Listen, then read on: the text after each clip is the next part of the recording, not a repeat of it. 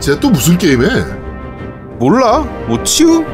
뭐 치워? 쟤 걔는 맨날 치우는데. 야 이거? 야 이거 치유 신시에 이는 바람이란 게임이야. 야, 치우가 뭐야? 신실이 또 뭐고? 어허, 치우 천왕 몰라? 치우 천왕? 우리나라 축구 국가대표팀 악마 로고도 치우천왕이 베이스야. 그리고 우리나라 도깨비의 원조가 치우천왕이라는 말이 있어. 야 재야 너 웬일이야? 요즘은 책 좀 읽어보네? 야, 우리 중고등학교 때 한참 유행했잖아. 하여간 그 치우천왕을 베이스로 한 게임이야? 응. 그 치유천왕 스토리를 베이스로 해서 한국의 고대 역사를 MMORPG로 풀어낸 거지. 야, 재밌겠는데. 우리나라의 고대 역사를 베이스로 한 MMORPG가 있었나? 지금까지는 없었지. 나도 그게 재밌어서 플레이하고 있는 거거든. 고대 중국을 상대로 동방에서 세력을 키워서 중국을 정벌하는 데 성공한 그게 치유천왕이잖아. 야, 그럼 우리나라가 중국을 점령한다는 이야기야? 그치, 그게 바로 치우천왕 이야기야. 재밌겠지? 근데 서버는 어디냐? 서버는 중주 서버야. 아 그리고 야 치유 이 게임이 역해가 아주 착해. 아니, 아주 좋아요, 좋아. 넌또 역해만 보는 거요? 일단 나도 받아보긴 해야겠네. 야, 근데 우리 또 광고비 받아서 여기다 다 쏟아넣는 거 아니냐?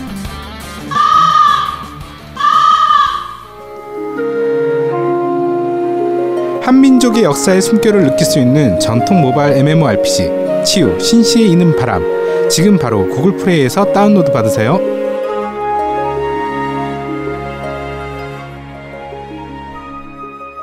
자, 첫 번째 코너입니다. 뉴스를 씹어먹는 사람들. 와구작 와구작 와구작 와구작 와구작. 냠냠.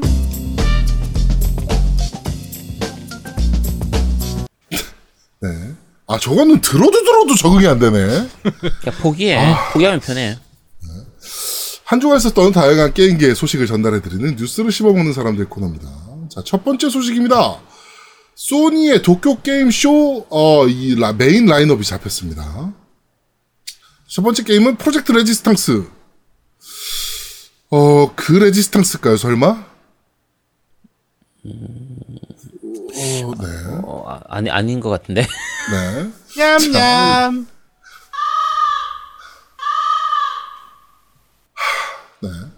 자, 그리고 인왕2, 그리고 파이널 판타지 7 리메이크, 용과 같이 7, 그란 투리스모 스포츠, 콜 오브 듀티 모던 워페어, 그 다음에 데스 스트랜딩, 그 다음에 드래곤볼 카카로트가 이번에 메인 라인업이라고 합니다. 기대되는 게임은 용과 같이 7하고 파이널 판타지 7, 콜 오브 듀티 모던 워페어. 인왕은 노미는 모르는 게임이고요. 음, 그쵸. 게임이야? 아 이거 정말 정말 재밌는 게임인데. 아 이거 모르세요? 음, 네, 몰라요. 아, 정말. 네. 없어요. 정말 좋은 작품이에요. 데스 스트랜딩은 사실은 기대는 저는 그렇게 크게 안 하고 있는 게임이라 아, 저는 상당히 기대하고 있는 게임인데. 여전히 무슨 게임인지 모르겠어서 기묘한 이야기 아니야? 참고로- 데스 스트랜딩? 참, 네, 참고로 프로젝트 레지스탕스가 그 저걸로 보여요. 바이오하자드 계열이 아닌가 보이는데 네.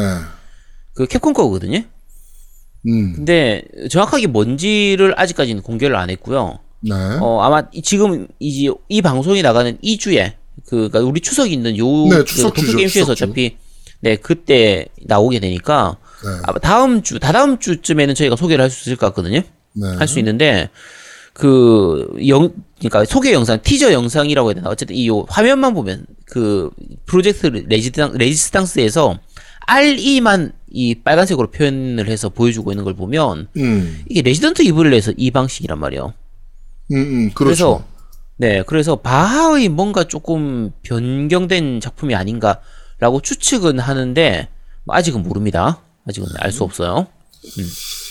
자, 다음 소식입니다. 이제 Metacritic에 이제 유저 평점이 있잖아요. 네, Metascore가 있고 유저 평점이 있는데 실제 유저 평점에는 얼마나 차이가 있을까? 라는 조사를 했습니다. 어, 웹진 이제 VG27, 247에서 이제 그, 이 부분에 대해서 지금 조사를 좀 했는데, 사실 메타 평점은 정말 신뢰도 떨어지잖아요. 그, 뭐, 팬보이들끼리 서로 1점 주기 바빠가지고, 상대방 게임들을 그쵸. 예, 정말 뭐 믿기 어려운 점수이긴 한데 그래서 얼마나 실제로 차이가 나는가를 가지고 이제 레딧 유저들과 함께 어, 평가를 좀 해봤습니다. 자 일단 God of War 2018년도에 나온 작품이죠. 네. Metacritic 평론 점수 94점, 유저 점수 91점, 그리고 플스4 subreddit에서 집계된 유저 평균 점수가 9.48점. 거의 흡사한 점수 나왔죠? 그죠. 둘다, 그러니까 셋 다 높은 건데, 네. 참고로 Metacritic 유저 점수 90점 넘으면 진짜 대단한 겁니다. 그쵸. 네. 말도 안 되는 거죠, 그건 사실.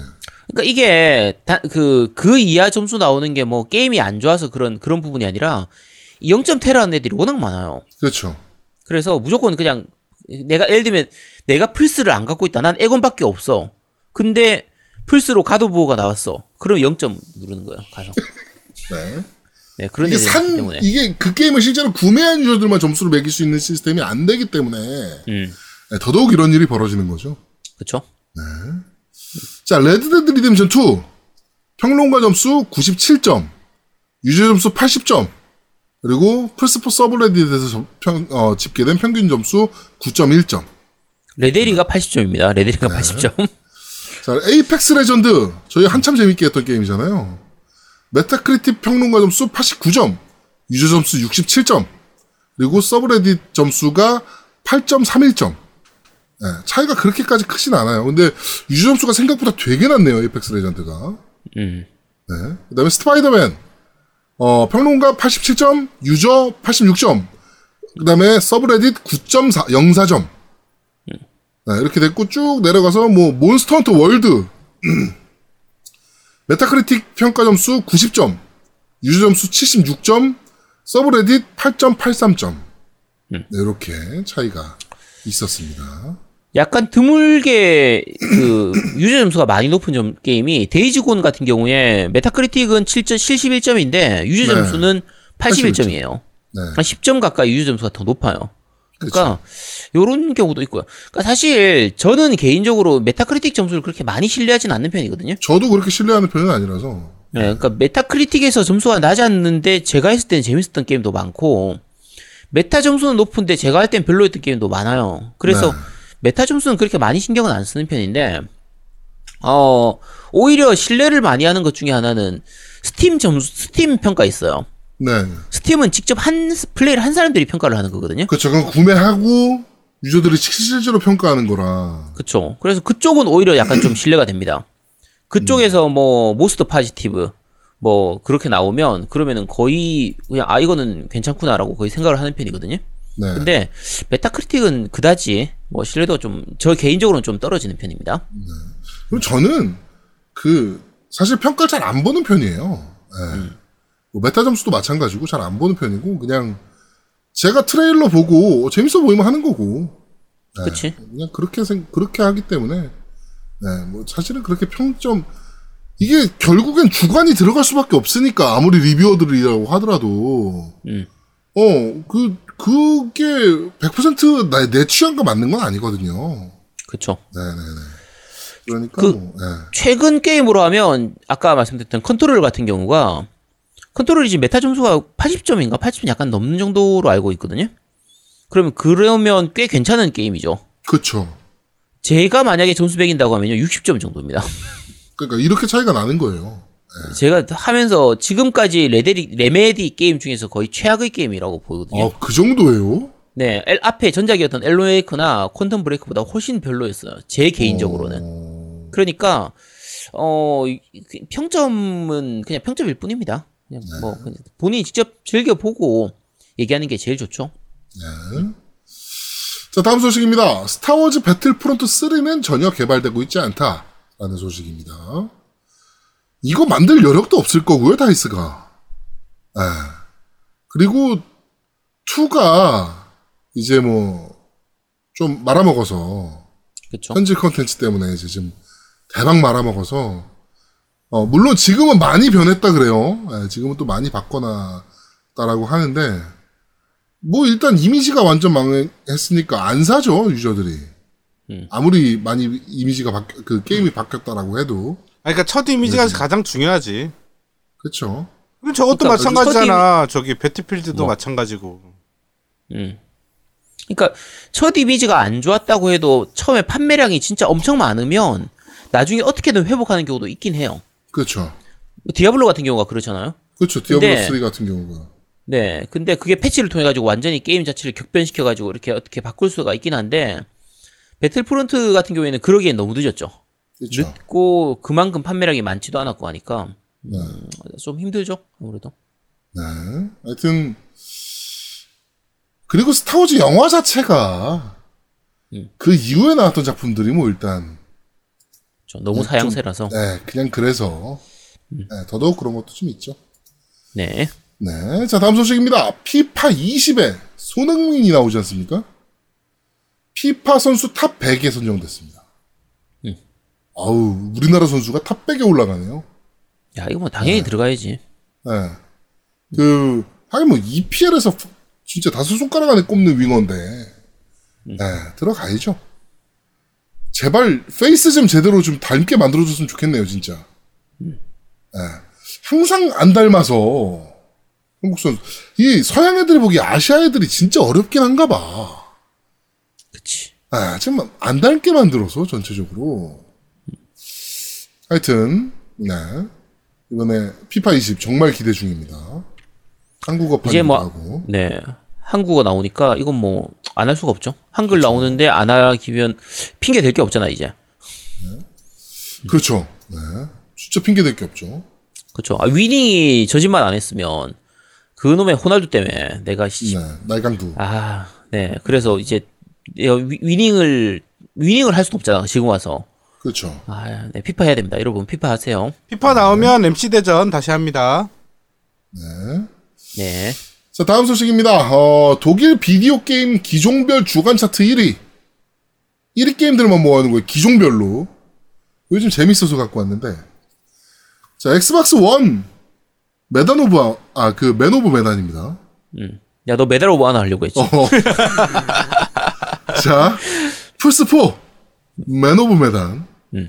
음. PC, Anno, 안, Anno, 어, 1800. 이거 무슨 게임인지 모르겠어요. 이거 배 그려져 있는 거 보니까 뭐 항해 게임 같은데. 이게 시뮬레이션 네. 게임, 그런 Ubi, 게임인데. 유비소프트 거. 네. 자, Switch는 Astral Chain. Wii U가 아직도 집계되고 있습니다. Zelda, 야숨.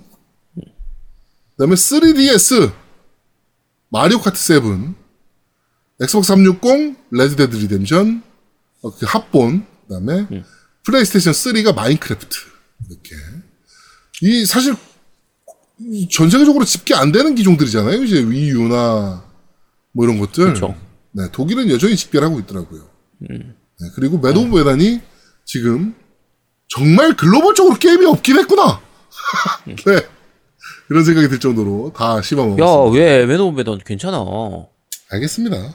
야, 지금 이게 안 해봤으니까 이런 얘기를 하네. 와, 자, 오늘 저희가 Man of Medan 확실하게 보여드리겠습니다. 네. 들려드리겠습니다. 야, 그냥 우리 말을 들으면 마치 보는 것처럼 이렇게 딱 눈에 딱 선하게 될 거야. 음, 그렇습니다. 자, 다음 소식입니다. 아, 이것도 우려먹기 시작하네요. 슈퍼로봇 대전 V가 스위치 버전으로 발매됩니다. 네. 관심 없어. 네. 59,800원. 네. 야, 5 아니야? V, V 맞아? 어, 5입니다. 아, 파, five죠, five. 네. 슈퍼로봇 대전 5가 어, 네, 모든 DLC 다 포함해서 59,800원으로 발매된다라고 네. 합니다. 이게 Steam판도 나왔던 것 같은데? 그랬나? 네, 아마 그랬던 것 같아요. 저, 네. 정확하게 기억이 안 나는데, Steam판도 나온다는 기사를 본 것 같거든요. 어, 맞아, 맞아. 다- Steam판도 나온다 그랬어. 맞아, 맞아. 네. 봤어, 그래서. 그거 나오면서 아마 같이 나오는 것 같은데, 네, 어차피 저는 뭐 다 했기 때문에 굳이 지금 와서 다시 하진 않겠지만, 그렇죠. 어, 혹시 못 해보신 분 있으면 뭐 한번 해보시도록 하세요. 휴대기에 이점이 있기는 해요. 네, 그쵸? 물론. 네. Vita판으로 많이들 하셨을 텐데, 음. 조금 더 큰 화면으로, 네, 즐기실 수 있으면 좋을 것 같은데, custom 브금은 지원하지 않습니다. 비타 500. 야, 너 갑자기 왜 그래? 야, 갑자기 그래 훅 들어오지 마. 내가 순간적으로 깜짝 놀랐잖아. 아씨. 야 얘기 좀 하고 들어와. 자, 다음 소식입니다. 어, 기사 제목이 Xbox가 스마트폰 속으로 SKT MS 5G 클라우드 게임 맞손. 어, SKT가 Project xCloud의 공식 파트너로 선정이 됐습니다. 네. 네, 그래가지고 국내에서 일단 가장 먼저 어, 시연을 했고요. 어, 뭐, 저 뭐죠? 검은 사막이니 뭐 이런 것들 이제 게임 시연을 실제로 했습니다. 어, delay가 좀 있더라고요. 근데 거기 네. 기사 제목엔 delay 없다고 막 써놓고 그랬잖아. 어, 그렇지. 그 영상 보니까 누가 봐도 delay가 있는데, delay 없는 플레이와 뭐 어쩌고저쩌고 뭐 이래 놨더라고요, 기사에는. 아 그리고 이게 참 애들이 웃겨. 왜 그거를 페이커를 왜 모델로 했어? 그렇게. 게임이니까. 씨, 아니 전혀 관계가 없잖아. 야 그리고 유명한 거는 페이커가 유명하니까. 어, 페이커가 제일 유명하니까. 야, 그리고 야 SK텔콤이잖아. 페이커. 어, 그러니까- SKT 이 소속이기도 하고. 아 그래서 그래서 관련이 있다. 그렇지. 응. SKT 소속의 가장 전 세계에서 가장 유명한 프로 게이머야. 응. 그럼 뭐 그렇지. 양해할 수 있지 뭐이 네. 정도야. name value로 보는 거죠. 여기 아제트가 서 있는 것도 좀 이상하잖아. 그치. 야, 외국 사람들이 보면, 쟤, 쟤 누구야? 저 이상한, 저 아저씨 누구지? 이렇게 되기 한의사 때문에. 한의사 복 입고서. 좀 이상하잖아. 그러면. Xbox에 야, 이렇게 뭐지, 침뭐 새로운- 놓고 있고. 어? 네. 그치. 야, 그럼, 야, 드디어 마소가 미쳐가는구나. 이럴, 이럴 거 아니야. 그러니까.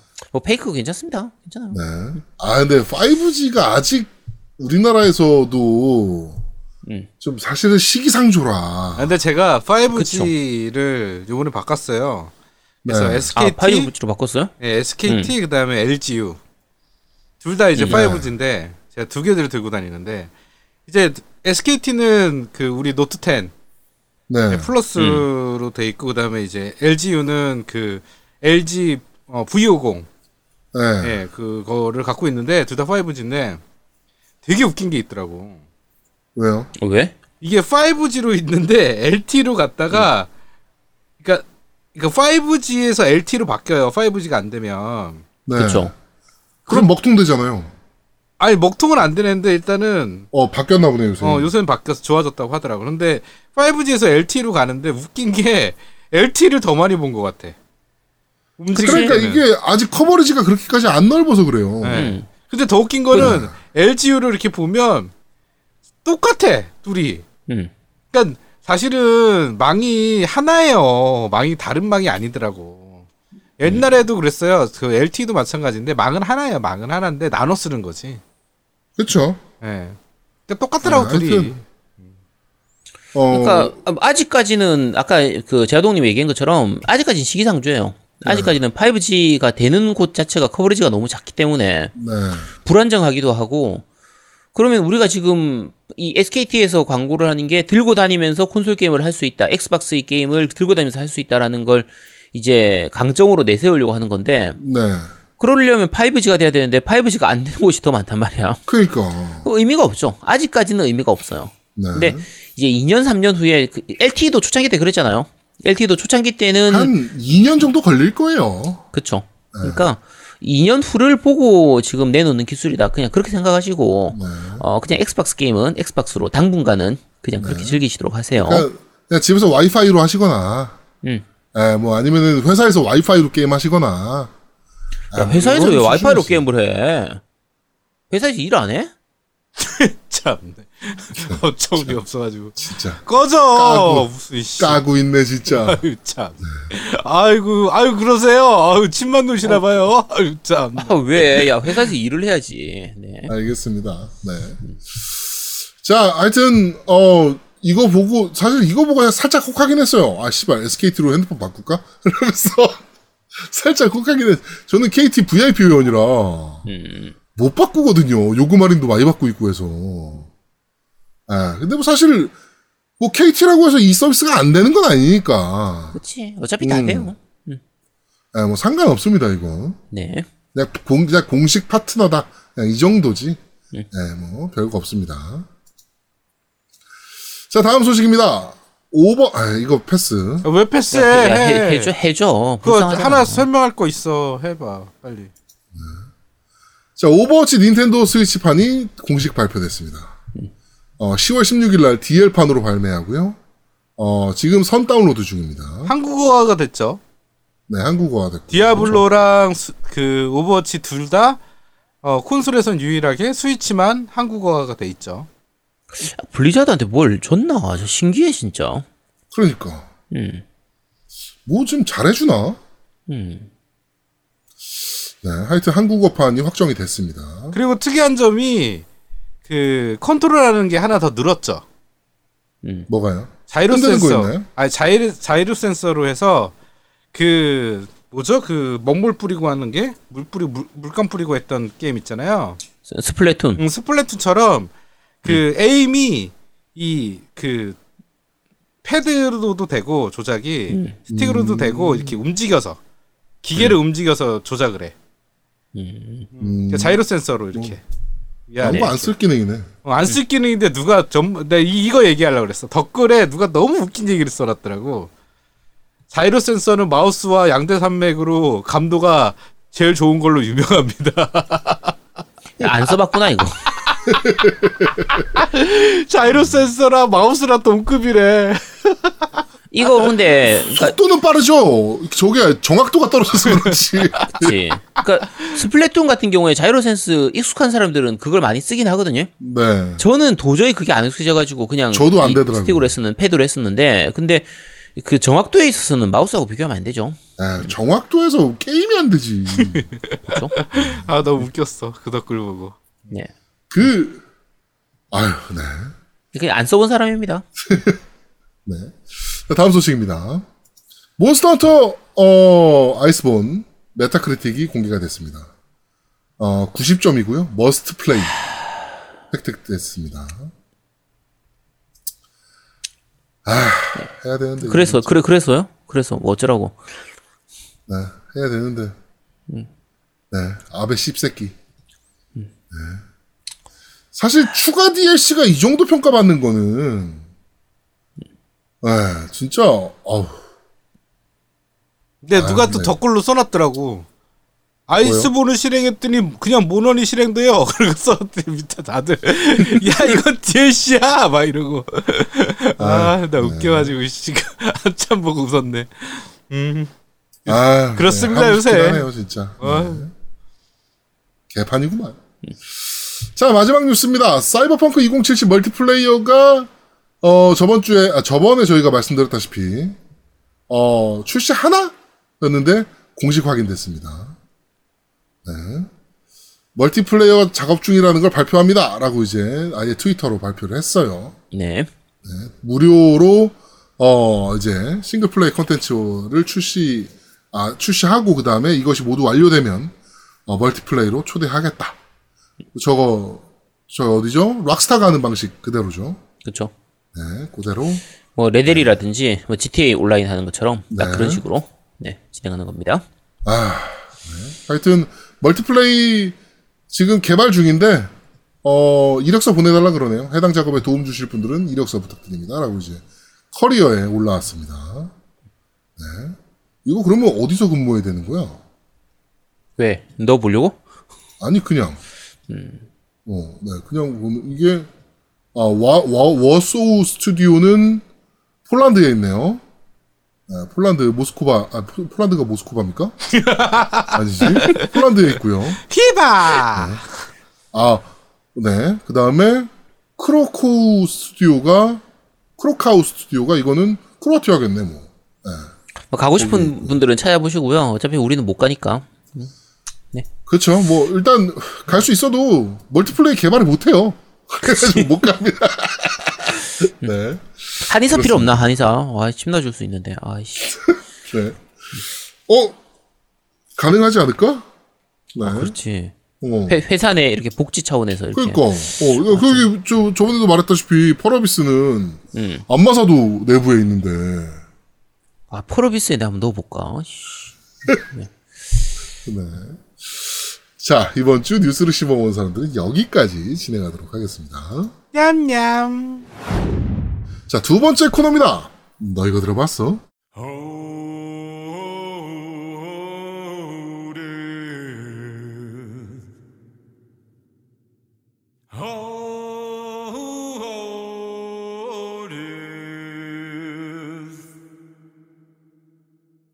자, 지금 나오는 곡은 맨 오브 메단. 어, intro song입니다. 네. 어, 저는 들으면서 왠지 WWE 프로레슬링 선수 입장할 때 나오는 곡 같은 느낌이었어요. 사실 그렇지 않나요? 좀 맞아요. 그 느낌이 확 들었거든요. 네, 처음 시작할 때 약간 웅장하다고 해야 되나? 뭐 그러니까 아, 아프리카 노래처럼 이렇게 약간 그런 느낌으로 시작하다가 빵 터트리고 네, 네. 하는 그 느낌이 이제 진짜 WWF 딱 생각나는 그 느낌이죠. 네, 딱 레슬러 입장할 때. 음. 야 어느 쪽 WWF야? WWE도 아니고 씨. WWE나 WWF나 똑같았어. 네. 그렇죠. 네, 하여튼 맨 오브 메단 오늘 소개해드릴 곡이죠. 네. 그 오랑 메단호라는 이제 실제 있었던 그 미스테리 사건. 네. 그 아마 그 선박 사고 중에 가장 큰 사고였을 거예요, 그게. 네, 가장 큰 미스테리한 사고? 아, 가장 미스터리한 사고. 네, 가장 미스테리한 사건. 그 이제 이야기를 모티브로 삼은 메단의 어, intro song입니다. 가장 미스터리한 건 이제 저 뭐지 오브라딘 호의 귀환입니다. 요거 오브라딘 오브라딘 호의 귀환이 나중에 저 콘솔판으로 나온다고 합니다. 네. 아 그래요? 네네 콘솔판으로 나오더라고요. 기사가 나오더라고요. 어 그래 요. 네, 요거 나중에 콘솔판 나오면 한번 소개를 해드리겠습니다. 그 게임에 대해서는. 일본 거 아니지? 음 아니야. 다행이야. 소개할 수 있게. 자, 끝까지 듣고 오시죠.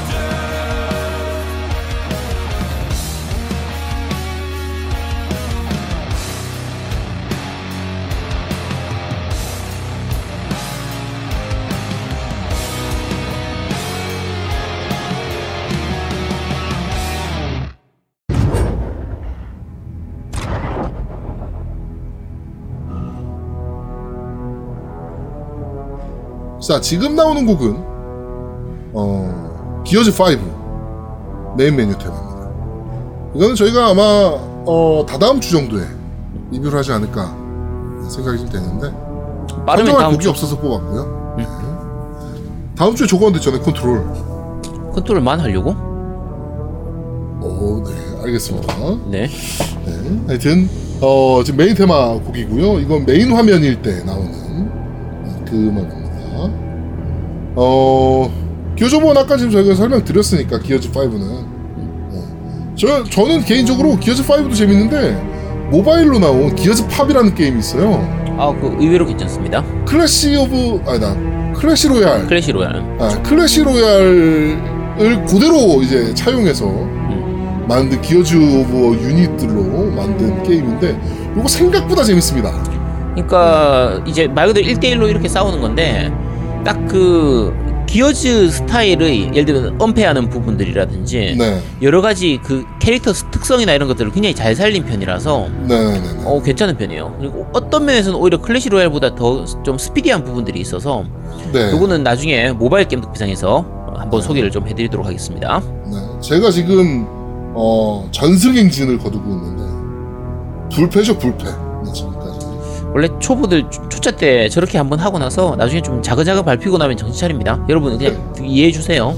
네. 자, 하여튼 어, 기어즈 기어즈 5 이제 오브워가 떨어져 나갔으니까 기어즈 5 메인 메뉴 OST 끝까지 듣고 오시죠.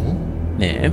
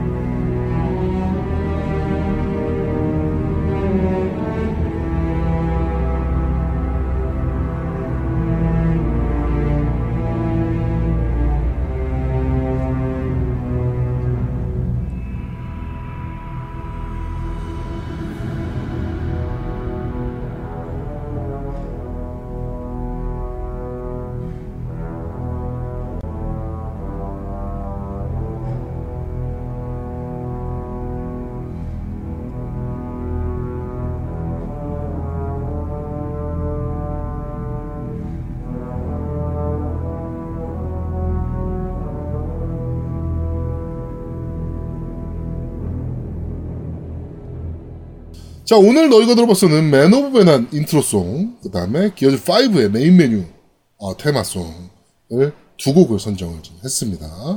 Gears 5는 사실 음악이 좀 약간 평이한 느낌이에요.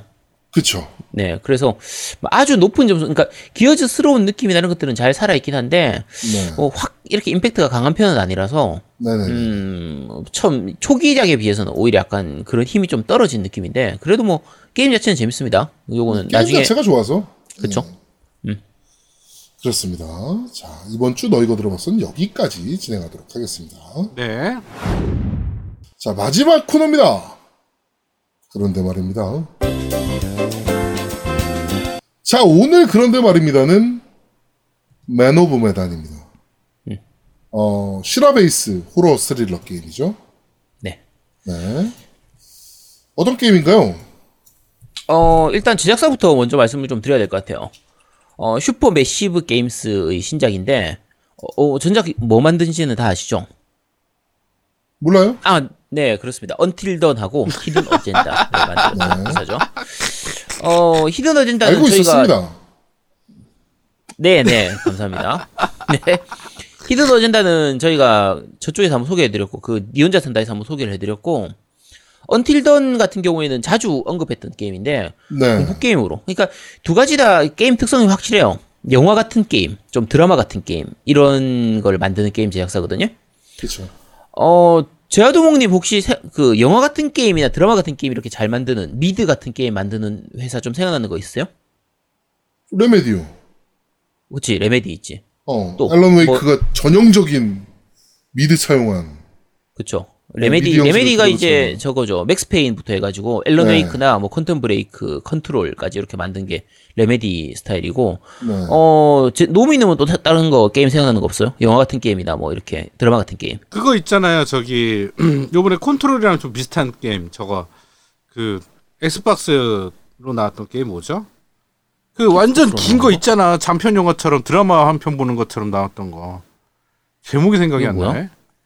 그 저기 인트 그 중간 중간에 에피소드 끝나면 25분 드라마 보는 거.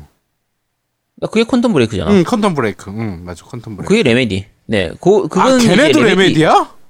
네, 네, Quantum Break, Quantum Break가 Control. Remedy예요. 네, 다 Remedy예요. 아, 죄송해요. Alan Wake 다 이제 그 Remedy Entertainment인데 어 Remedy하고 요쪽하고 조금 다릅니다. 그 둘 다 영화 같은 게임이긴 한데 어 그 또 한 가지 더 스- 얘기를 하면 이제 Detroit Become Human이라든지 뭐 Heavy Rain 만들었던 어, Dream 그렇죠. 네. 요 쪽이 있거든요. 근데 이 세 개 회사가 셋 다 드라마 같은 게임, 영화 같은 게임 이런 걸 만들긴 하지만 결이 좀 달라요. 자, 일단 Remedy를 먼저 얘기를 하면 Remedy 같은 경우에는 생각하는 게 이제 Alan Wake나 이제 Quantum Break를 생각하시면 되는데 컨트롤 아직 못 해보신 분들이 있으니까 네. 그쪽은 이제 약간 과학적인 부분, 그러니까 일반적으로 나타나는 현상에 대해서 뭔가 과학적으로 풀어나가는 것처럼 보여주는 거를 마- 좋아하는 편이에요. 음. 그러니까 앨런 웨이크 같은 경우에는 빛과 어둠의 부분에 대해서 어둠 속에 숨어 있는 존재들에 대한 부분을 약간 이렇게 풀어놓으려고 해- 했던 부분들이 있고 퀀텀 브레이크 같은 경우에는 시공간의 부분, 타임머신과 관련된 이런 부분들에 대해서 풀어놓는 부분 컨트롤 같은 경우에는 이 세계하고의 부분에 대해서 이제 좀 이렇게 과학적으로 약간 해석하려고 하는 그런 부분들이 좀 있어요. 그러면서 이제 액션, 그러니까 슈팅이죠. FPS적인 느낌을 좀 많이 넣는 편인 게 이제 Remedy Entertainment의 특징이고, 어, Quantic Dream은 이제 그 Heavy Rain이라든지 Beyond Two Souls나 저거 Detroit Become Human 만들었던 요 Quantic Dream은 사람의 심리를 많이 건드려요. 음. 좀 뭔가 감정의 그 깊은 곳에 있는 그 내면에 있는 그런 부분들을 좀 건드려서 갈등하게 만드는. 네가 어디까지 갈 수 있나 한번 보자. 네가 어디까지 그러니까 Heavy Rain 같은 경우에는 아빠로서의 그 모, 부성으로서의 그 감정적인 부분, 네가 아들을 위해서 어디까지 할 수 있냐 이거를 진짜 절벽 끝에 몰아세우는 좀 그런 게임이거든요. 네. Beyond Two Souls는 그 부분이 조금 약해지긴 했지만 어쨌든 약간 격한 상황으로 주인공들을 몰아 넣어 가지고 좀 갈등하게 만드는 딱히 공포라든지 뭐 액션이나 이런 게 많이 나오진 않고 Heavy Rain 같은 경우에는 해보신 분들은 다들 아시겠지만 실제로 해보면 주인공 내가 할 수 있는 부분이 그렇게 많지가 않아요. 그냥 주인공 이동만 조금 하고 중간중간에 나오는 QTE 좀 하고 그냥 그냥 쭉 이어지는 그런 부분들이고 대신에 내가 하는 선택에 따라서 결말이 굉장히 많이 달라지죠. 어, 분기에 대한 부분은 Detroit Become Human을 해보시면 다들 아실 겁니다. 심지어 주인공이 죽어도 그냥 진행이 되는 그런 부분들이 있거든요. 그래서 굉장히 다양한 분기로 굉장히 다양한 멀티 시나리오로 진행돼서 결말 자체도 전혀 다른 결말을 만들 수 있는 그게 이제 그 Quantic Dream의 특징이에요. 그렇죠. 미친 듯한 분기점. 그쵸. 그래서 Beyond Two Souls는 오히려 약간 덜했는데 Heavy Rain이나 Detroit Become Human은 플레이어가 어떻게 진행하느냐에 따라서 범인도 달라지고 내용도 달라지고 전체 말하고자 하는 부분도 다 달라지는 거의 그런 느낌이라 그게 Quantic Dream의 특징이에요. 자 그러면 어, 이 Supermassive Games 오늘 얘기할 Man of Medan을 만들었던 이 언틸던이나 히든 어젠다나 요맨 오브 메단 이 게임의 특징은 굳이 따지면 Quantic Dream에 더 가깝긴 한데 약간 공포 게임류를 좀 많이 집어넣어요. 음. 호러 게임 근데 B급 공포 영화 이런 느낌을 많이 집어넣어서 실제로 게임 자체가 거의 내가 보는 부분이 대부분입니다. 내가 뭔가를 하는 부분보다는 나는 그냥 아까 Quantic Dream처럼 이동만 좀 하고 조사 조금 하고 QTE 나오면 QTE 좀 하고 하는 정도고 뭐 대사를 얘기할 상대방하고 얘기하거나 대화를 할 때 어떤 걸 고르느냐. 뭐 예를 들면 내가 움직임을 할 때 내가 일어설 건지 말 건지 뭐 예를 들면 왼쪽 오른쪽에 두 명의 사람이 묶여 있다라고 하면 뭐 왼쪽 사람을 풀어줄 건지 오른쪽 사람을 풀어줄 건지 뭐 이 사람을 도와줄 건지 나 혼자 도망갈 건지 이런 거를 그냥 걸, 결정하게 하는 그런 분기점에서 내가 고르는 그 부분들을 통해서 분기가 갈라지는 요게 이제 그 이 Supermassive Games의 그 특징이거든요. 네. 자 그러면 Quantic Dream하고 비슷해 보이잖아요. 그렇죠. 근데 결정적인 차이가 뭐냐면 Quantic Dream은 아까 미친 듯한 분기를 말씀드렸잖아요. 어, Supermassive Games는 그 분기가 조금 약해요. 그러니까 음. 분기가 있는 것처럼 보이지만 답정너야. 결과적으로는 똑같아. 중간에는 갈라지셔서 내가 뭘 선택하느냐에 따라서 뭔가 달라진 것처럼 보이는데 끝에 가보면 결국은 그게 그거인. 그, 그러니까 뭐 이제 Man of Medan 같은 경우에는 주인공이 다섯 명이 등장하거든요. 자, 다섯 명의 등장인물이 누군가가 죽을 수도 있고 살 수도 있어요. 누군가가 죽어도 게임은 계속 진행이 돼요. 아, 그럼, 아, 진짜 분기 되게 많고 하는 거 아니야 싶은데, 결론으로 가면 죽었냐, 산, 죽었느냐, 살았느냐의 차이는 있지만, 결론은 그게 그거인. 결과는 똑같아. 거의 그런 느낌이 좀 있어서, 어, 요걸 나쁘게 말하면, 분기로 인한 재미는 좀 줄어, 적은 편이에요. 떨어지는 편인데, 대신에 스토리의 완성도는 나쁘지 않습니다. 아, 근데 왜냐면- 나는 그 두 개 차이가 그것뿐만이 아니라 하나 더 있는 게 음. 그 Man of Medan 같은 경우는 그 QTE가 생각도 음. 안 했는데 훅 튀어나오는 게 너무 많아. 아, 그쵸. 어, 그러니까, 그러니까- 긴장감이 더 있는 것 같아. 맞아요. 그러니까 슈, Supermassive Games 요 특징이, 그러니까 매드 메다이든 어틸든 있는 특징이 깜놀하는 연출이 굉장히 많아요. 그러니까 호러, 그러니까 무서운 부분보다는 그냥 깜짝 놀라게 하는. 갑자기 뭐 쥐가 확 튀어나와가지고 깜짝 놀라게 한다거나 사람이 확 지나가면서 깜짝 놀라게 한다거나 그 그러니까 말 그대로 옛날 B급 공포 영화에서 자주 쓰는 그런 연출들이 많이 아, 나오거든요. 그게 싫어 그러니까. 그러니까 그걸 보는 재미지 그냥. 근데 이거 하나도 안 그러니까- 무서워. 그러니까 무서운 건 별로 없어요. 그 깜놀하는 부분이 많아서 아니 깐놀도 안 해. 저 아제트 오버한 거야. 저 뭐가 깜짝 놀라. 나 한 번도 안 놀랬고. 약간 약 깜놀하는 거 있어. 문 열었는데 갑자기 사람 툭 떨어지거나 해골 갑, 갑자기 툭 떨어지거나 그런 것도 있단 말이야. 아, 참. 야, 네가 너무 그 감정이 없는 거야. 아, 이런 미친. 나는 제일 깜짝 놀란 게. 큐티가 갑자기 나가지고 깜짝 놀랐다니까. 야, QTE는 나오는 대로 누르면 되지. 아, 그러니까 난 긴장 안 하고 그냥 보고 있는데 갑자기 QTE가 나오니까 당황하잖아. 그러니까 게임할 때 재밌는 게 요건 나중에 서- 설명 드릴 텐데 그 노우미가 하는 건 깜놀은 잘 안 하는데 QTE를 자꾸 놓치고 저 같은 경우에는 QTE는 잘 하는데 조금만 뭐 하면은 깜놀하는 그게 있어가지고 어쨌든 그, 어쨌든 그 차이가 좀 있습니다. 근데 어쨌든 그런 재미로 약간 B급스러운 B급 감성의 그런 부분들이고 어 그래픽은 그 Quantic Dream에 비해서는 기술력이 조금 떨어지는 편이에요. 맞아요. 어, 그게 이쪽이. 프레임 드랍도 있고 중간에 좀 네. 이상한 그러니까 잔상 같은 것도 남아 있을 때가 있고 그러니까 그래픽이 어떨 때 보면 좋은데 어떻게 보면 또 안 좋고 막 이래. 그쵸. 그러니까 인물들의 표현이라든지 표정 연기라든지 뭐 여러 가지 부분들, 동작이나 이런 부분들도 Detroit Become Human하고 비교를 하면 조금 떨어지는 편이에요. 근데 그건 Detroit Become Human이 너무 좋은 거라서. 그래 그렇죠. 비교할 게 아니지. 뭐- 그거는. 압도적이라 사실. 그치. 워낙 그쪽이 좋아서 그런 거지.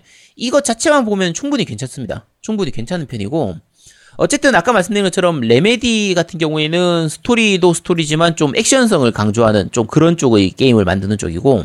그렇죠. 그 다음에 Quantic Dream은 정말 미칠 듯한 퀄리티로 분기가 다양하고 사람한테 여러 가지 질문을 던지는 내면의 감정을 건드리는 그런 생각하게 만드는 그런 부분들이 있는 반면에 Supermassive, massive Games는 그냥 짧은 드라마나 뭐 짧은 영화 한 편 본다. 그냥 뭐 보통 여섯 편짜리 드라마 좀 완전 장편 드라마 말고 짧은 드라마나 아니면 뭐 한 두세 시간짜리 영화 보는 거의 그런 느낌으로 가볍게 즐기기 좋은 게임이에요. 그래서 플레이 타임이 길지는 않지만 그래도 밀도 있게 꽤 재밌게 즐길 수 있는 편이거든요. 그 그게 중요한 거야. 밀도 있게. 이게 그쵸. 굉장히 3시간 동안 음. 게임이 나- 저는 이런 게임 별로 안 좋아해요. 왜냐면 내가 네. 할수 있는 게 너무 적기 때문에 그냥 이럴 거면 영화 한 편을 보지라는 생각이 강하거든. 음, 근데 몰입감이 굉장히 있더라고 이 게임은. 그쵸. 네, 그러니까, 밀도가 있는 게 중요한 것 같아. 네. 언틸던 같은 경우에도 마찬가지였지만 진짜 밀도 있게 딱 빠져서 즐길 수 있는 그런 부분들이 있어요. 그래서 꽤 괜찮은 편입니다. 그리고 어 이번 Man of Medan 같은 경우에는 약간 특이한데 요게 The Dark Pictures Anthology라는 이름으로 지금 8편의 작품이 아예 지금 예정돼 있어요. 음. 1년에 두 편씩, 6개월에 한 편씩 해 가지고 4년간 총 8편의 작품을 내놓기로 지금 했거든요. 네. 그래서 어, 서로 스토리가 이어지는 건 아니고요. 서로 별개의 스토리인데 이런 스타일로 해서 총 8개 작품을 내놓으려고 하고 있고 그 첫 해당하는 작- 계속 나올 것 같아 나는 내가 보기에는. 그럴 것 같죠. 그 해설가 스타일이 언틸던에서도 나왔으니까. 음, 그 해설가는 언틸 똑같이 나올 것 같아. 네. 그러니까 해설가라는 게 이제 게임 하다 보면 중간에 그 이제 주, 이 플레이어하고 플레이어한테 뭔가를 얘기하는 스타일로 해서 이렇게 서재 같은 곳에서 앉아가지고 설명을 해주는 사람이 한 명이 나오거든요. 그런데 말입니다처럼. 나오는데, 그쵸. 그런데 말입니다. 하는 것처럼. 근데 그 연출이 Until Dawn에서도 똑같이 했던 부분들이라, 어, 아마 얘들 그 전매 특허입니다. 그래도 뭐 괜찮은, 그리고 그 연출 자체가 나쁘진 않아요. 너무 말이 많은 게 좀 문제긴 한데, 그래서, 어, 다음 편에서도 나올 것 같긴 하고요. 말씀드린 것처럼 이게 연작으로 나오는 작품이고, 스- 이제 전체 분량이 짧다 보니까 플레이 타임은 짧거든요. 그리고 두세 번 정도 플레이를 하고 나면 더 추가적으로 플레이할 게임 요소가 없어요. 그러니까 어 Detroit Become Human 같은 경우에는 다회차 요소가 많단 말이에요. 한 번 플레이하고 나서도 다음 번 플레이할 때 다른 분기로 갔을 때 또 다른 분기로 갔을 때를 해서 여러 번 플레이를 해도 재밌는 부분들이 있는데 Man of Medan 같은 경우에는 다회차 요소는 별로 없어요. 그러니까 많이 해도 한 세 번 정도. 대부분 대부분의 경우에는 두 번 정도 플레이를 하면은 거의 즐기거나 어느 정도 즐길 수 있고 내용 볼만한 부분들은 거의 다 볼 수 있는 부분들이기 때문에 볼륨은 좀 작은 편이죠. 대신에 가격이 쌉니다. 가격이 얼마죠 정- 이거? 정가가 33,000원인가? 했던 것 같은데 음, 그래서 가격이 저렴하기 때문에 가격을 생각하면은 뭐 나쁘지 않은 편이에요. 이 정도면 충분히 그 납득할 수 있는 정도의 볼륨이거든요. 그래서 어 이게 아까 말씀드린 것처럼 풀포하고 에곤하고 그 지금 PC까지 다 지금 발매되어 있기 때문에 근데 에곤은 이 한글판 나왔나? 기억이 잘 안 나네. 아마 있을 것 같아요. 스타일상 뭐 없을 이유는 없으니까 확인은 안 해봤습니다. 저희는 이제 플스로 플레이를 했기 때문에 어 근데 괜찮은 편이고요. 자, 스토리를 말하면은 사실 이게 스포가 돼버리기 때문에 스토리를 자세하게 말씀은 못 드리겠고요. 기본 스토리는 이렇습니다. 어, 자, 오랑메단호라는 그 배의 실제 사건이 있거든요. 네. 자, 제아동우님 이게 어떤 사건인지 좀 설명 좀 해주시겠어요? 이게 그 1947년도 인도네시아 해상에서 있었던 그 오랑메다노가 사고가 벌어진 거예요. 근데 이제 네. 뭐 이거는 약간 제가 봤을 때는 언론사 그 인도네시아 언론사에서 각색한 걸로 좀 보이는데 음. 이제 그 모스보호가 들어옵니다. 네. 어 SOS 우리는 표류하고 있다. 선장을 포함한 모든 승무원들이 해도실 및 함교에서 죽었다. 분명 모든 선원들이 죽었을 것이다. 나는 죽는다. 이렇게 모르스보가 이제 들어옵니다. 그러면서 이제 어 이제 차차 그 배를 찾아가 보니까 실제로 오당메단호에 있었던 모든 선원들이 다 죽었는데 굉장히 그 공포에 질린 표정으로 다 죽었고 그다음에 허공을 향해서 두 수- 팔을 내뻗고 있었고 뭐 이렇게 죽었다. 그리고 으, 이제 조사를 하기 위해서 이제 선체 이제 하부로 내려가니까 굉장한 한기를 느꼈다 사람들이. 근데 그 지역 낮 기온이 섭씨 43도. 음. 그러니까 한기를 느낄 수가 없는 날씨죠. 하여튼 뭐 그런데 어 뭔가 이상하다라고 느끼고 있는데 이제 예인 작업을 해야 돼서 조, 조사를 해야 될 거 아니에요. 예인 작업을 하려 그러는데 이제 연기가 갑자기 피어오르기 시작하고 갑자기 폭발을 해버립니다. 오랑메다노가. 그래가지고 이게 왜 죽었는지 그리고 어, 어떤 일이 벌어졌었는지에 대한 모두 어떠한 조사도 펼쳐질 수 없이 그냥 바닷속으로 가라앉아 버린 그런 사건입니다. 그러니까 어느 정도는 도시괴담스러운 그런 부분도 그쵸. 좀 있긴 한데 네. 어쨌든 미스터리가 좀 많은 그런 사건이었거든요. 자, 그 사건을 약간 이제 모티브로 해가지고 만든 그 게임이에요. 그래서 실제로 아마 이 메단호에서 이런 게 있지 않았을까 라고 해서 만든 그런 스토리가 진행이 되는 거고요. 네. 스토리는 이제 다섯 명의 남녀, 여자 두 명, 남자 다- 세 명에서 다섯 명의 남녀가 이제 그런 바다 잠수하고 이런저런 것들을 좀 즐기다가 그 메단호에 대한 메노 이 오랑 메단호에 대한 그런 이제 단서를 좀 찾아가지고 거기를 찾아가서 그 배 안에서 여러 가지 사건이 벌어지는 좀 그런 내용이라고 보시면 돼요. 네. 어 스토리는 자 노미님 스토리 좀 어땠어요? 어 나는 깜짝 놀랐어요. 그러니까 이게 안 놀랬다며 아까는 아니 그 화면에 대한 깜짝 놀람이 아니라 그 스토리에 대한 연출이 너무 좋았어. 그러니까 기대를 안 했어요. 난 이 게임 같이 하자 그래서 그냥 어, 멀티 방식이 색다른 애에서 그 멀티를 한번 보고 싶어서 했는데 어 스토리 정말 잘 맞는 것 같아. 그러니까 아까도 아제트가 얘기했듯이 밀도 있게 잘 맞는 것 같아. 그러니까 저 빠져서 하게 되겠다. 되게 이렇게 빠지더라고 나도 모르게. 그렇죠. 그러니까 스토리를 보면 뭔가 대단한 반전이 있다거나 뭔가 어마무시한 뭐 이런 음모론이라든지 뭔가 심- 숨겨진 수수께끼가 있- 있다거나 그런 건 아니에요. 그러니까 처음에 초 그러니까 한 초반부 한 한두 시간 정도 전체 플레이 플레이 타임이 한 4시간 정도밖에 안 되거든요. 근데 처음 한 초반 2시간 정도 동안은 이게 도대체 어떻게 돌아가는 거지? 이게 뭐지? 무슨 일이지라는 거를 약간 수수께끼만 좀 던져준 다음에 한 중반쯤 되면 아 대략 이런 건가 보다 라고 하고 어느 정도 좀 알 수 있게 돼요. 알 수 있게 되고 후반부 가면 그냥 아 역시 그거였네 하고 끝나는 편이라 스토리에서 뭔가 대단한 반전이 있거나 그런 건 아닌데 그 와중에 그걸 엮어가는 부분들은 나름대로 잘 만들어져 있어요. 아니야, 근데 그거를 지금 아제트는 음. 저랑 같이 하면서 얘기하면서 해서 그 반전이 크게 없었던 건데. 야, 야, 야, 그 부분 좀 이따 얘기해야 되는데. 아, 그래, 그럼 좀 이따 얘기하자. 어, 자, 어쨌든 스토리가 플레이 하다 보면 처음에는 도대체 얘가 왜 이러지? 이게 뭐지? 하는 부분들이 있다가 뒤에 가게 되면은 그게 알 수 있는 부분들이 생기는데, 어, 1회차만으로 모든 걸 다 알 수는 없고요. 1회차를 플레이하고 나서 2회차를 꼭 하셔야 됩니다. 2회차를 해보면 1회차 때 몰랐던 부분들이 드러나게 돼요. 그러면서, 아, 이게 이거였구나라는 부분들을 좀 알 수 있게 되거든요. 자, 그런데, 어, 개인적으로 말씀드리자고 하면, 언틸던에 비해서는, 언틸던도 사실 그렇게 스토리가 잘 짜여져 있는 편은 아니었거든요. 그러니까, 아까 비교하는 걸로 말씀드렸던 것처럼, Quantic Dream 쪽은 스토리가 훨씬 좋은 편이에요. 훨씬 좋은 편이고, Remedy 쪽하고 비교하면 Alan Wake라든지 Quantum Break는 좀, 아, 독특한, 특이한 소재를 가지고 만드는 부분들이 많은데 비해서, 요, Until Dawn도 마찬가지고, 이번 그 Man of Medan도 그렇고, 그쪽에 비해서는 스토리의 그 연계에서 좀 떨어지는 부분들이 좀 있어요. 약간 좀 평이한 부분. 아, 뭐 그냥, 그, 뭐 당연히 그렇게 되는 거네. 자, 라고 생각을 하게 되는데, 자, 이거는 싱글 플레이일 때 얘기입니다. 싱글 플레이 때 얘기거든요. 재밌는 게, Man of Medan은 그 홍보를 할 때 혼자 플레이하지 마세요. 이렇게 해요. 이게 왜요? 우리가 자 우리가 그냥 생각할 때 자 제가 어디 한번 여쭤볼게요. 자 이 카피 케이 그 카피 프레이즈가 자 절대로 혼자 플레이지 플레이하지 마세요. 이렇게 했다고 쳐요. 네. 어, 어떤 느낌이 들어요? 무섭나? 이, 그렇게 생각하잖아. 어, 그게 아니에요. 그러면. 혼자 플레이할 때하고 둘이서 플레이할 때하고 플레이 경험이 달라집니다. 완전 천지 차이야, 아. 완전. 완전히 달라져요. 자, 그래서 제가 생각할 때 이 Man of Medan에 대해서 좀 안 좋은 평가를 주는 사람들 대부분이 둘이서 플레이하지를 못했고 혼자 플레이했을 거라고 생각해요. 둘이서 플레이하면 진짜 다른 게임이 돼버립니다. 이 부분은 이제 제가 그 노우미님하고 둘이서 플레이했던 부분들을 트위치에서 방송을 했었는데 방송 보신 분들은 좀 아실 거예요.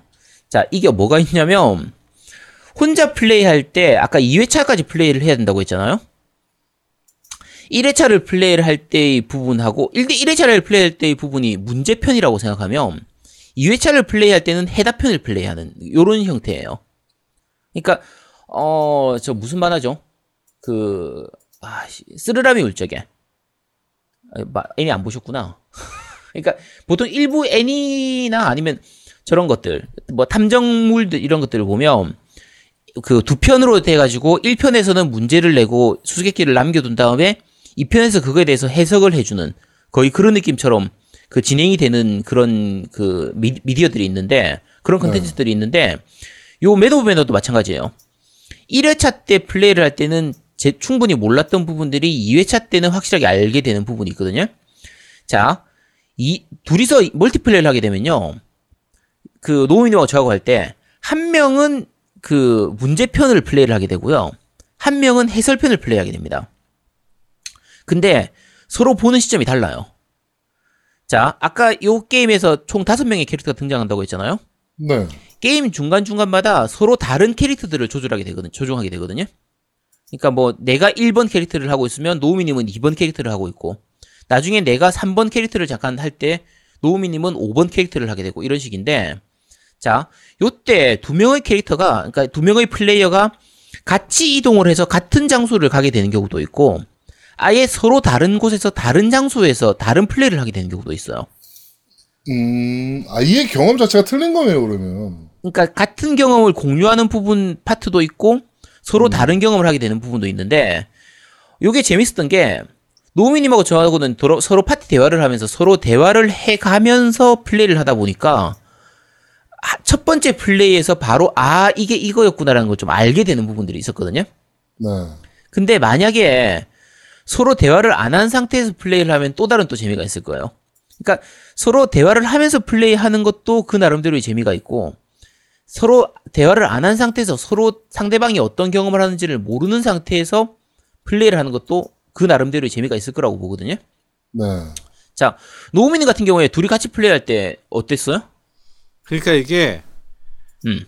어, 그, 그, 중간 중간에 서로, 나 어디 있어, 지금, 뭐 하고 있어. 그럼 아제트가, 어, 난 지금 여기 있는데, 나 뭐 하고 있어. 이거를 계속 하다 보니까, 음. 분명히 다른데, 상황이 다른데, 같은 공간에 있는 거야. 이게 너무 재밌는 거야. 나중에 생각해 보니까. 그러니까 이 그러니까, 부분은 어, 더 스포라서. 스포, 스포가 돼요. 어, 네. 얘기를 못 하는데, 음. 이게 진짜 주- 이게 왜냐면 봐봐요. 혼자서 플레이를 해보면 혼자서 저 해봤는데 혼자서 플레이하면 동시동 그러니까 동일한 시간대에 그거를 못 맞춰. 그치. 그냥 나중에 어 이거였나라고 그냥 어 물구심이 그냥 어 이거였나라고 해서 거의 확신은 아닌데 그냥 추측을 할 수 있을 정도야. 근데 동 시간대 하니까 확정이 돼 버린 거지. 그쵸. 그게 너무 그러니까 둘이서 재밌는 거야 어. 음, 둘이서 똑같은 시간대에 똑같은 게임을 하고 있는데 서로 다른 장소에서 게임을 하는데 뭔가 안 맞는 부분들이 있어요. 그러면 아 이게 이거겠구나라는 그 부분을 추리를 할 수가 있거든요. 그 부분이 정말 재밌습니다. 근데 그게 정말 그래서- 그랬을 때 우리 추측이 맞았을 때. 정말 맞았을 아, 때 야 그럼 이게 이건가 보다 하고 서로 얘기를 하는 거예요. 야 이거 이거 같은데? 야 저거 야 이건가? 아 이거구나. 아 그거네. 하는 그 재미가 정말 좋습니다. 그러니까 이거 둘이 그래서- 해봐야 돼요. 진짜 둘이 해봐야 돼. 네. 그래서 Man of Medan은 제가 봤을 때는 제가 이거 제가 뭐그 Metacritic이나 이런 걸 모릅니다. 모르는데 아마 Metacritic 점수로 하면 그렇게 많이 높진 않을 거예요. 근데 둘이서 플레이를 해서 멀티플레이로 아까 지금 제가 말씀드린 것처럼 첫 번째 플레이할 때 혼자 플레이하지 마세요. 혼자 플레이하기 좀 아까워요. 그래서 만약에 이걸 구입하시게 된다고 하면 꼭 같이 할 사람이 있으면 두 사람이서 서로 다른 장소에서나 아니면 뭐 같은 장소에서라도 서로 상대방의 화면을 못 보는 상태로 대화만 하면서 플레이를 하면 정말 재밌는 경험을 할 수 있을 거예요. 아 진짜 신기하다니까 이게. 네. 그래서 요 Man of Medan에 대한 평가는 지금까지 이런 스타일이 없었거든요. 이런 방식의 게임을 이런 방식의 체험을 주는 게임이 없었기 때문에 그 점에 있어서는 저는 점- 점수 굉장히 높이 주- 높이 주고 싶어요. 그러니까 그 이게 부분 음. 스토리상 이렇게 상황이 된 것 같은데 그러니까 스토리상 음. 이거를 만들 수 있는 뭔가가 있는데 잘 만들었는데 그래서 다음 스토리가 더 기대되는 거지. 다음 작품이. 음. 그쵸. 그래서 저 같은 경우에는 만약에 그 다음 작품도 이런 스타일의 방식을 넣는다고 하면 다음 8편 무조건 다 삽니다. 앞으로 남은 7편 무조건 다 할 거예요. 저도 다 어, 할그것 같아. 정도입니까? 어, 저도 다 정- 할것 이- 같아요. 그러니까 이런 체험이 정말 특이해서 아 이런 식으로 만들 수도 있구나. 그러니까 너무 참신한 거예요. 그러니까 물론 이제 이것도 한 세 세 편 네 편 넘어가다 보면 이제 좀 약간 그 똑같은 그게 계속 그러니까 반복돼가지고 식상할 매너리즘 것 같은데 또 바뀌겠지. 그러니까 그 바뀌는 걸 그치. 기대하는 거지. 맞아요. 그래서 저는 이 노우미님하고 둘이 할 때 정말 재밌게 즐겼거든요. 이 게임 같은 경우에는. 네. 근데 노우미님하고 한 번 플레이, 1회차 플레이를 먼저 하고 나서 제가 싱글 플레이로 한 두 번 정도를 더 했어요. 그래서 이제 전체 스토리나 뭐 또 혹시 또 달, 달라지는 부분은 없는지 이런 것들을 보기 위해서 다시 플레이를 했는데, 어, 결론만 말씀드리면 분기는 많아요. 그러니까 제가 노우미님하고 플레이했을 때하고 다른 형태로 꽤 많이 진행이 됐었거든요. 그러니까 한 명이 빠진 상태로 있기도 하고 한 명이 다시 생긴 상태로 있기도 하고 똑같은 행동을 저 사람이 더 하기도 하고 이 사람이 더 하기도 하고 좀 다른 부분들은 있는데 전반적인 결국은 끝에 가서는 비슷하게 가게 돼요. 그러니까 중간에 분기는 갈라지지만 뒤에 가서 큰 차이는 없는 정도 수준으로 내용이 진행이 돼요. 그러니까 어차피 기본 그 사건 자체는 똑같은 거니까. 그래서 같이 가게 되긴 하는데 그래서 한 세 번 정도 플레이를 하면 더 이상 할 게 없어지긴 합니다. 할 게 없어지긴 하지만 여러 번 반복하는 그 밀도 있는 부분. 한 번의 플레이에서의 주는 그 재미나 그 참신함은 어, 지금까지 정말 다른 게임에서 전혀 맛, 맛보지 못- 못했던 부분이라서 이거는 못 해보신 분들은 정말 꼭 한번 해보시길. 그리고 말씀드린 것처럼 꼭 다른 사람, 다른 사람과 같이 멀티플레이로 해보시길 권해드립니다, 이건. 음, 제가, 우리는, 노비님하고 저건 이미 했으니까, 제아동님은 같이 할 사람 한번 찾아보시도록 하세요.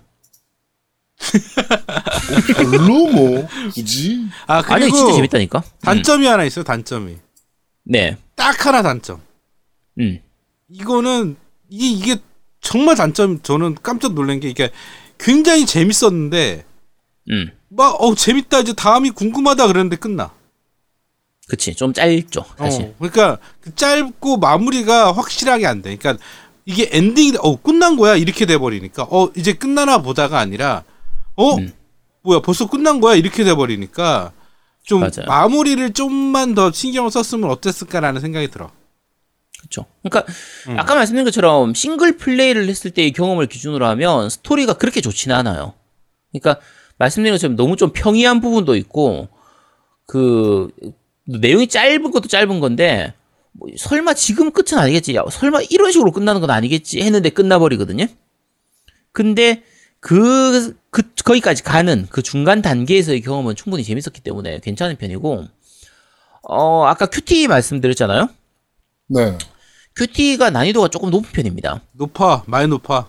네. 안 그래도 저도 Twitch 보다 보니까 그 아재 네. 들 플레이 하는 거 네. 엄청 빠르게 지나가더라고. 자, 그런데 설정에 들어가가지고 QTE 시간 제한을 없앨 수가 있어요. 아 그래? 그러니까, 네, 설정에 들어가서 QTE 시간 제한을 아예 꺼버릴 수가 있습니다. 그리고 중간에 버튼을 반복해서 누르는 거 있잖아요. 그러니까 일정 시간 내에 버튼을 어, 맞아, 이렇게 맞아. 따다다닥 누르는 거. 그거를 따다다닥 누르질 않고 그냥 꾹 누르면 되도록 그 설정을 또 바꿀 수가 있어요. 그러니까 쉽게 생각하면 내가 physical이 안 돼서 내용을 이렇게 즐기고 싶은데 physical이 안 돼서 딸리는 분들 같은 경우에는 그 설정을 하면요 난이도가 확 낮아지게 돼요. 그래서 그 내가 손이 너무 physical이 딸려서 좀 깜놀해서 아까 노미님처럼 그러니까 QTE가 왜 중요하냐면요 QTE 한 번 놓치면 사람이 죽어버립니다. 그래서 캐릭터 전체를 아까 다섯 명의 캐릭터를 다 살리고 싶은 그러니까 진엔딩처럼 가고 싶은데 이 손이 딸려가지고 못하는 그런 분들 같은 경우에는 그 설정에서 바꾸면 돼요. 설정에서 바꾸면 되고 대신에 이제 공격하기 위해서 이렇게 커스를 바, 옮겨가지고 버튼을 눌러야 되는 그 연출들인데 그거는 어쩔 수가 없어요. 그거는 설정을 못 바꾸지만 그 큐티 부분이라든지 말씀드린 것처럼 연- 연타하는 부분에 대해서는 이 설정에서 난이도를 낮출 수가 있기 때문에 그 그거 바꾸시면 훨씬 더 편하게 즐길 수 있으니까 그렇게도 즐, 즐기셔도 되고요. 어 자막 크기가 조금 작은 편이거든요. 자막 크기 조금 작은, 작은 편인데 설정에서 자막 크기를 늘릴 수는 없는데 캐릭터별로 자막 색깔을 다루도록 가- 자막에다 색깔을 입히는 거라든지 자막에다가 배경을 넣어가지고 좀 가시성을 높이는 그게 설정이 가능하기 때문에 아 옵션은 되게 뭐 잘 돼 있나 보네요. 네 인터페이스 부분에서 옵션은 꽤 잘 돼 있는 편이에요. 잘 돼 있는 편이고 어아 연적에서 그걸 얘기 안 했네. 어, 스토리 진행할 때 우리가 여러 가지 그 결정을 하게 되거든요. 이건 뭐 다른 게임들 아까 뭐 다른 뭐 Quantic Dream의 게임이라든지 Until Dawn이나 그 전작들도 마찬가지이긴 한데 대화를 하면서 여러 가지 대화를 해서 인물 관계의 그 관계가 달라지게 돼요. 네. 예를 들면 두 명이 여자친구하고 남자친구가 있다. 이때 상대방한테 좀 좋게 좋게 얘기해주고 이렇게 상대방을 위해서 이렇게 좀 감싸주는 쪽으로 얘기하고 잘 얘기해주면 둘 사이가 좋아져가지고 그거에 따라서 내용이 진행이 되고 만약에 틱틱대고 뭐 그냥 뭐 함부로 대하고 막 그렇게 하면은 사이가 갈라지면서 좀 갈라진 상태로 스토리가 진행되고 하는 그런 부분들이 그 대화를 통해서 주로 내가 대사를 뭘 고르냐에 따라서 그 선택지에서 뭘 고르냐에 따라서 그 진행이 달라지게 되는데 하나하나의 대사는 그렇게 잘 못 느끼지만 그 그것들이 뭉쳐져 가지고 전체 흐름을 다 바꾸게 되는 거거든요. 네. 근데 그 부분에 있어서 재미도 좀 괜찮은 편이에요. 그러니까 대사를 천천히 고를 수 있는 게 아니라 좀 빨리 골라야 돼요. 내가 어떤 식으로 대사를 할지.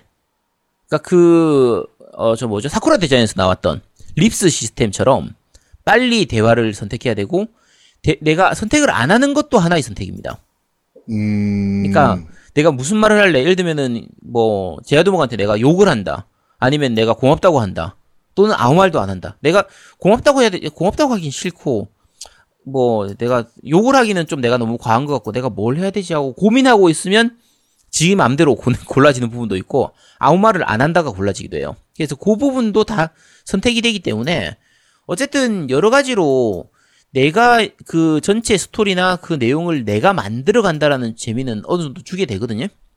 네. 그래서 흔히 말하는 interactive movie의 그 요소들은 잘 갖추어져 있는 편이라서 기본은 하는 작품입니다. 기본은 하는 스토리만 봤을 때 기본은 하는 작품이고 여러 가지 그 중간에 이야기를 그 엮어 나가는 그런 부분들도 나쁘지는 않고 노미님하고 자꾸 자꾸 반복하지만 multiplay를 했을 때의 재미는 정말 최고예요. 지금까지 없었던 재미를 주는 거기 때문에 그렇지. 저는 이런 게임, 네. 저는 이런 거 너무 좋거든요. 참신하는 것들. 지금까지 못했던 경험을, 새로운 경험을 주는 이런 것들이 너무 좋기 때문에, 음. 어, 저는 Man of Medan은 상당히 점수를 높게 줄 그럴 게임입니다. 잠깐만. 그러면 여기서 갑자기 궁금해. Man of Medan은 Metacritic 몇 점 나왔을까요? 많이 안 높을 것 같아요. 저 아마. 한번 봐야 되겠네. 이거 갑자기 궁금해졌어. 음, 한번 찾아봐 보시도록 하세요. 네. 자, Metacritic 봅시다. 네. Man of Medan. 음. 아. 네. 한 70, 그- 70점 정도 봅니다. 70점 정도. 어, 정확하시네요. 어, Xbox 버전이 70점이고요. 음. 플스4 버전이 69점이에요. 네. 제가 그렇게 보는 이유가 뭐냐면요. 아마 이 reviewer들은 multiplay를 안 했을 거예요. 음, 음. 그러니까 multiplay를 안 해보고 single play만 해보고 70점을 준다. 납득합니다. 아마 그랬을 거예요. 저도 만약에 이걸 노미님하고 멀티플레이를 아- 처음에 안 해보고 그냥 혼자 플레이를 했으면 언틸던보다는 훨씬 점수를 낮게줬을 거거든요. 제가 준다고 하면 70점에서 75점 정도 사이. 아마 그 정도 줬을 거예요. 그런데 멀티플레이를 했을 때그 점수만 가지고 하면 90점입니다. 음, 그래서 두 개가 전혀 달라지기 때문에 근데 이 게임 자체가 멀티를 놓고 만든 것 같아. 그래서 원래 single player가 위에 있잖아요. 먼저 메뉴가 첫 번째 있잖아. 근데 얘는 아니야. 함께하기가 첫 번째 있고 두 번째가 혼자하기야. 그쵸. 그러니까 이게 함께하기가 게임- 우선이란 얘기지. 음. 게임 방식이 크게 세 가지가 있어요. single play로 혼자 플레이를 할 수도 있고요. 아까 노미님하고 둘이서 했던 것처럼 두 명이서 서로 다른 경험을 하면서 플레이를 할 수도 있고, 세 번째 방식은 오프라인 멀티인데, 한 자리에 앉아가지고 최대 다섯 명까지 각자 자기의 캐릭터를 정해서 플레이를 하는 거예요. 요건 어떤 식으로 진행이 되냐면, 예를 들면 다섯 명이서 플레이를 한다고 하면 패드를 다섯 개 들고 하는 게 아니라 패드는 하나를 들고 해요.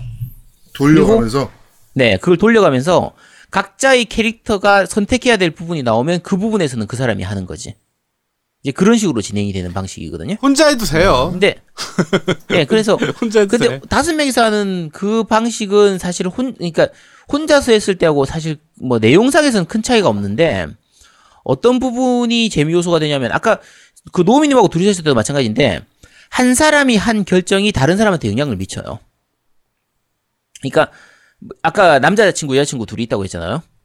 만약에 여자친구를 맡은 애가 남자친구한테 계속 틱틱대고 이렇게 안 좋게 대하면 그 상대방 쪽이 좀 힘들어지게 되거나 죽게 되거나 그럴 수도 있는 거예요. 음, 그래서 나의 선택에 따라서 상대방을 죽일 수도 있고 살릴 수도 있고 힘들게 만들 수도 있고 여러 가지 그 부분들이 있기 때문에 실제로 죽일 수 있습니다. 어쨌든 그런 부분들이 있어서 그 재미가 있긴 해요. 그 재미가 있긴 한데 제가 봤을 때 이 게임을 가장 제대로 즐길 수 있는 건 두 사람이서 멀티플레이로 서로 대화를 하면서 즐기면 가장 재밌을 것 같아요. 노미님하고 같이 했던 그 방식이 제일 참신하고 가장 재밌는 방식인 것 같아요. 음, 그래서 할 수 있으면 그 방식을 꼭 권해드립니다. 네. 자, 오늘, 어, 그런데 말입니다는, 어, 시라베이스의 멀티플레이 강추 음. 호러 스릴러 게임, Man of Medan이었습니다. 어, 후속작이 8개나 준비되어 있다고요? 앞으로 7개 남았죠. 요런 류의 게임들이? 네. 게다가 6개월에 한 번씩 나오기 때문에 잊을만 하면 나올 거라서 공장이네, 공장, 그 정도면. 어 근데 제작을 서로 다른 사람들이 제작을 해요. 그러니까 음. 같은 제작팀이 계속 같이 하는 게 아니라 뭐 이렇게 감독도 다르고 시나리오도 다르고 이렇게 해서 서로 스- 뭐 스토리가 이어지거나 그런 게 아니기 때문에 네네네. 아마 그 작품성이나 완성도에서는 좀 편차가 좀 왔다 갔다 할 것 같긴 한데 전체 게임의 흐름이나 방식은 거의 비슷하게 가져갈 것 같거든요. 네네네. 그래서 저는 개인적으로는 굉장히 기대가 되는 편이고요. 음, 어, 아까 말씀드린 것처럼 그 광고 문구를 좀 제대로 뒀어야 돼. 절대로 혼자 플레이하지 마세요. 그냥 그냥 그렇게 적으니까 이게 그냥 무서워서 혼자 하지 말라는 것처럼 보이잖아. 그러니까. 그러니까 이 멀티플레이의 강점을 왜 홍보를 안 하는지 모르겠어. 아, 답답합니다. 그렇습니다. 자, 하여튼 오늘 어 그런데 말입니다. Man of Medan은 여기까지 진행하도록 하겠습니다. 자, 겜덕비상 제 161화 실화 base 호러 스릴러 Man of Medan 편은 여기서 모두 마무리하도록 하겠습니다. 어, 저희가 코너가 하나가 날아가다 보니까 어 play time을 조절하는 게 상- 생각보다 힘드네요. 네. 어, 네, 3부작 만드는 게 생각보다 힘든 일이었네. 네. 어, 코너를 빨리 하나 추가해야겠다는 생각이 다시 한번, 어, 듭니다. 아, 추가하는 것보다 다른 것들을 좀 확인할 텐데 지금 저희가 여력이 좀 없기도 하고 저 일본 불매 운동 때문에 네. 여러 가지 문제점들이 좀 겹쳐 가지고요. 네. 평소에 보통 하던 그 뭐 후속작을 부탁해라든지 뭐 니 혼자 산다 이런 것들을 지금 좀 그렇죠, 못 하고 그렇죠. 있거든요. 네. 그래서 그거 조만간 이 추석 지나고 나서 약간 좀 여유가 시간적 여유가 좀 생기면 그때 다시 풀 패키지로 다시 가져오도록 하겠습니다. 추석 때 또 열심히 게임해야 되니까 저는. 음. 네, 또 열심히 게임해야죠. 자, 어, 추석 연휴가 바로 시작입니다. 저희 방송 들으시고 나면은 수요일 날 출근하시고 어, 바로 이제 목금토일 이렇게 이제 추석 연휴가 시작이 되는데 어, 추석 잘 어, 연휴 잘 보내시고 저희는 어, 아마도 수요일 날쯤 방송을 1시간짜리 더 내지 않을까? 어 낸다고? 아? 그거 다음 주 다음 주 녹음이지 바보야 수요일 날 녹음하는. 야너 거. 뭔 소리를 하는 거야 지금? 지금 여러분 제아동욱이 지금 정신을 못 차려가지고 그런 건데요. 네. 어, 요 그냥 말씀드릴게요. 그러니까 우리가 추석 때도 녹음을 합니다. 제가 이제 여행 가고 이런 거 저런 거 있어서 휴방을 할까도 네. 고민을 했지만 그래도 해야 된다. 휴방하면 안 된다 해서 저희가 이제 수요일 날그 9월 11일인 되나요? 어쨌든 네. 급하게 녹음을 해서 어쨌든 그 9월 그 다음 주 추석 다음 주에도. 네. 휴방 없이 다 이제 방송이 나갈 테니까 그 부분 때문에 저희가 오늘 좀 길게 해드릴 수가 없습니다. 그러니까 수요일 날 얘기할 것도 좀 남겨놔야 되기 때문에 그렇죠. 네 그래서 좀 야- 오늘 분량이 약간 짧은데 그 부분은 좀 양해해 주시고요. 아 수요일 날 1시간짜리 나간대 저 바보 제아도 씨. 수요일 안 시간짜리 어떻게 돼? 언제 되겠다는 얘기야. 아, 진짜 어이가 없네. 네. 하여튼 그렇습니다. 네. 자, 겜덕비상 제161화 실화 base 호러 스릴러 Man of Medan 편은 여기서 모두 마무리하도록 하겠습니다. 저희는 어, 추석 연휴 지나고 바로 또 새로운 작품으로 여러분들을 찾아뵙도록 하겠습니다. 고맙습니다. 감사합니다. 감사합니다. 띠리리리리리.